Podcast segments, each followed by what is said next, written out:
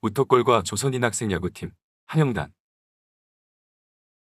규칙이 간단해 언어가 달라도 서로 감정을 공유하고 즐길 수 있다. 사회적 계급, 인종, 성별에 차별받지 않고 자유로운 경쟁을 할 수 있으며 직접 참가하지 않더라도 사람들은 서로 공감하고 감동하고 환호하고 좌절하기도 한다. 이상적이지 못한 사회에 살고 있는 우리가 순수하게 열광할 수 있는 말 그대로 이상적인 사회 축소판이다. 바로 스포츠에 대한 이야기이다. 그리고 우리나라 역사에 있어서 그야말로 최악으로 이상적이지 못했던 일제 강점기.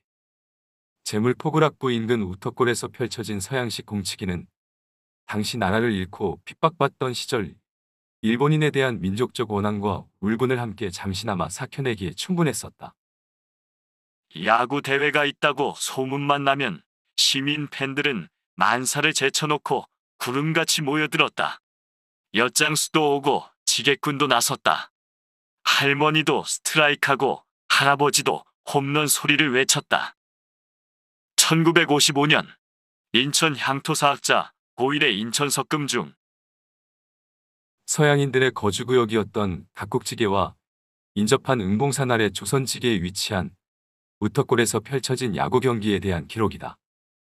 1919년 3일 만세운동에 자극받은 일제는 이른바 문화정책을 전개하는데 우터골은 그러한 정치적 배경하에 조성된 우리나라 최초의 공설운동장이었고 지금은 재물포고등학교에 교정이 들어서 있다.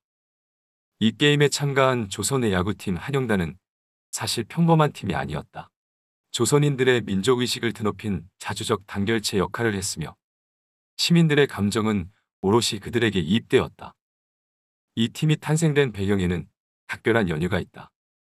이 팀의 단장은 곽상훈이란 분으로 1919년 3월 1일 만세 사건 때 독립운동을 촉구하는 선전물을 인쇄하여 배포한 혐의로 학교에서 퇴학을 당하게 된다. 그해 12월 그는 독립단체를 결성코자 인천에서 거주하며 서울로 통학하는 학생들을 규합하여 인천 한영청년회를 조직하게 된다. 이들은 문예 활동이나 예술 활동도 활발하게 전개하였는데 그중 하나의 활동이 바로 야구부였으며 한국인에게는 일본인에게 쌓인 원한과 울분을 마음껏 발산시킬 수 있는 최고의 항일 야구팀이었다. 1922년 5월 21일 전 인천 우승기 쟁탈전 경기에서 한영단은 조선인 팀 중 유일하게 남아 동지회라는 일본인 팀과 결승전을 치렀다.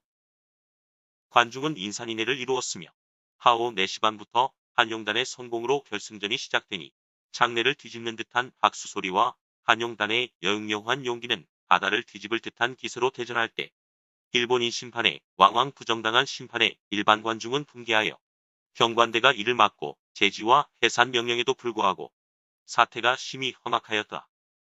1922년 5월 23일자 동아일보 기사 중 구장에서 일본인들과 충돌한 사건을 빌미로 한영단은 1924년 해체됐고 이름도 바꿀 것을 강요받아 3년 뒤 고려 야구부로 개명되었으나 그 뒤의 활동은 알려지지 않고 있다.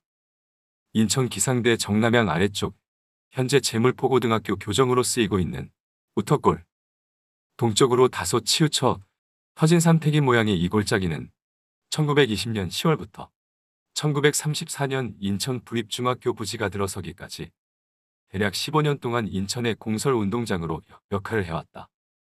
인천부립중학교는 인천중학교 전신으로 일본인 학교였다가 한인학교로 바뀌었고 후에 다시 인천중학교는 고교 평준화 시책에 의해 폐교되고 지금은 재물포고등학교에 교정이 되었다. 우터골에서 서양식 공치기를 통해 일본인들의 코를 납작하게 눌러주었었던 전설 같은 조선 청년들의 영웅담을 생각하면 다소 아쉽긴 하지만 이후 재물포고는 1982년에 야구부를 창단했고 지금은 인천고, 동산고와 함께 야구 명문으로서 널리 인정받고 있다.